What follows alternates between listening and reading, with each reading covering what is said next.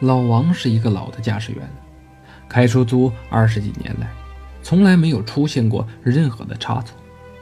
可有天，老王的身体却有些不适，总是感觉头晕眼花。到医院去检查了半天，医生只是告诉他，说是上了岁数，要好好休息，不能日夜的操劳，这样很伤身体的。可是老王却没有办法，因为家里条件差。妻子又得了病，家里的重担还是自己担在身上，他只好没日没夜的出去开出租养活糊口。这一天，老王照常的上班，天气有些阴沉，似乎要下雨了。这时，老王的老风湿病还犯了，腿开始有些麻木，他忍了忍，还是上了车。今天的路上很拥挤，本来下雨的天嘛。打车的人就很多，老王今天赚的不少。可是这时候雨越下越大，过了那段人最热闹的时候，路上就很少能见看到行人了。他想着再跑上一单就回家休息，坐着喝杯热茶，是多么的幸福。老王还在想着的时候，这个时候一辆大货车撞了过来，他躲闪不及，就被压在了下面。肇事司机一看到这个情况，撒腿就跑了。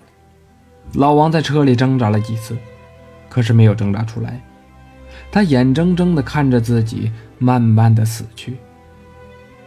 在老王的葬礼上，老王的妻子、儿女哭的是昏天黑地。好好的人，这样就没了。可是谁也没有注意到，在葬礼上，多了一个戴墨镜的人。这个人。就是当时撞了老王的肇事者，李林。他当时特别的害怕，就赶紧逃跑了。可是事后却越想越后悔。他也回到现场去看过，可是他不敢朝前，也不敢打报警电话，怕警察追查到他的身上。今天之所以他出现在葬礼上，也是因为他实在是心里愧疚。他看着那遗照上那个操劳的面容。心里边难过的要死，心想着这么好的一个家庭就被自己给破坏了。可是突然他发现照片上的老王咧着嘴冲他笑了一下，笑的是那么的诡异。他立刻打了个冷战，难道照片都知道是自己害死了他吗？他匆忙的回到了家里，可是回家之后，李林就开始发烧。烧得浑浑乎乎的，家里人拿他也没有办法，只好送到医院。医院里又做了 CT，又验了血，可始终都查不出来是怎么回事。家里人只好回家继续打着点滴，吃着药。过了两天之后，李林慢慢的好了起来。可是这场感冒却让李林的性情大变了一样。从前早上九点之前绝对不起床的李林，现在五六点钟就开始起床。最令人惊讶的是，李林本来是开大货车的，不知道什么时候居然开起来出租车。这早上走的时间是越来越早，晚上呢回来的越来越晚。而且李林是个北方人，向来喜欢在菜里边放一些大葱啊、大蒜什么的。生病好了以后，竟然闻到那种味道都想吐。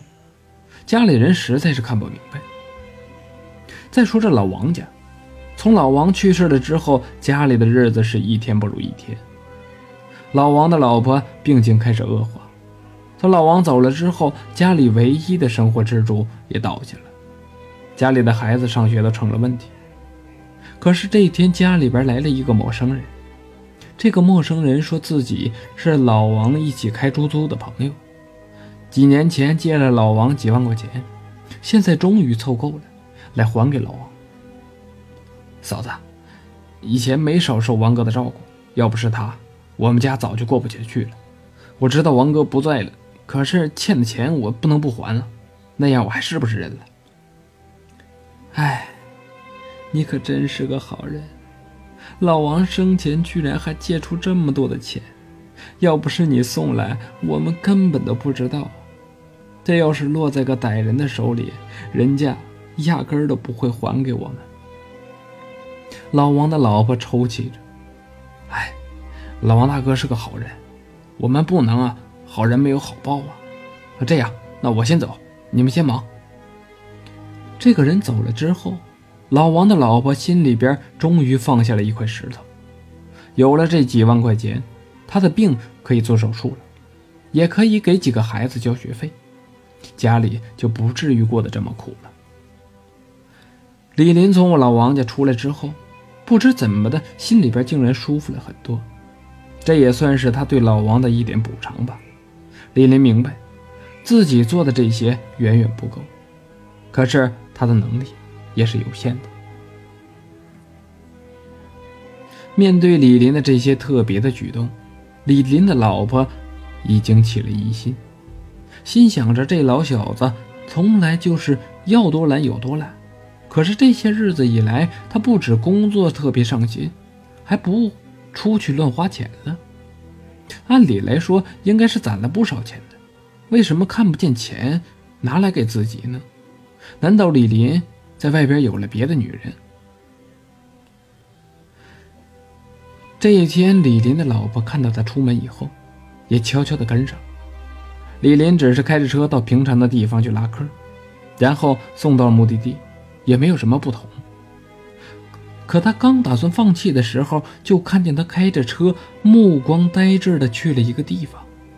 李林的老婆一看到这个地方，身上的鸡皮疙瘩。就起来了，但是，一想，也许是他朋友的忌日吧，他来看看，也没什么了不起。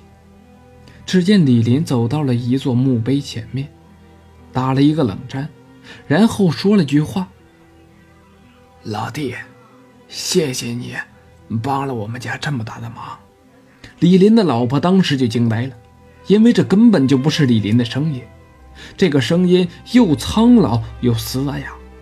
李林早上走的时候，声音还是正常的，不可能这么短的时间内嗓子就哑了呀。他仔细的就听了听，我也不是故意这么折腾你的，只不过你当初干嘛要逃走呢？你打个电话把我送到医院里，我也不会赖上你的。我是眼睁睁的看着自己流血过多死掉啊。我们全家上有老下有小，全靠我一个人。我死了，他们怎么办？这才用你的身体，天天忙碌的工作，好多赚点钱，救济我们家。你不会怪我吧？李林什么话都没有说，只是摇了摇头。我在这儿啊，也待不了几天了，只求你几件事儿。这几天我还要用你的身体，多看看我的孩子和妻子。我想跟他们单独待几天，以后就再也不打扰你了。还有啊我的房贷还有几年才能还完，我希望我走了以后你帮帮我的家人。他们实在是过不下去了，我妻子的尿毒症还等着换肾。他们实在是负担不起呀。李林又打了一个冷战，大哥，都是我不对，照顾你的家人都是我应该做的，哪有什么帮忙不帮忙的？我撞了人还跑了，没把我送到监狱里，我已经是千恩万感了，哪有什么资格挑三拣四的？您放心，我一定好好照顾您的家人。李林的老婆听到完了这些之后，身上的汗毛都站了起来，感情这几天。跟自己睡在一起的不是自己的老公，现在跟李林说话的还是个鬼，而且是被李林撞死的鬼。但是听这话的意思，这个鬼也是好鬼，他也没有怪李林，照顾他的家里人也是我们应该做的。李林去老王家帮忙干了几天活，刚想回家看看，跟老婆商量一下，自己已经去医院。做了血鉴定，自己的肾可以换给老王的老婆，想回家问问老婆同不同意。可是他刚刚一进门，老婆就跟自己说：“你那天在坟墓里跟老王说的话，我都听见了，所有的事情我也都知道了。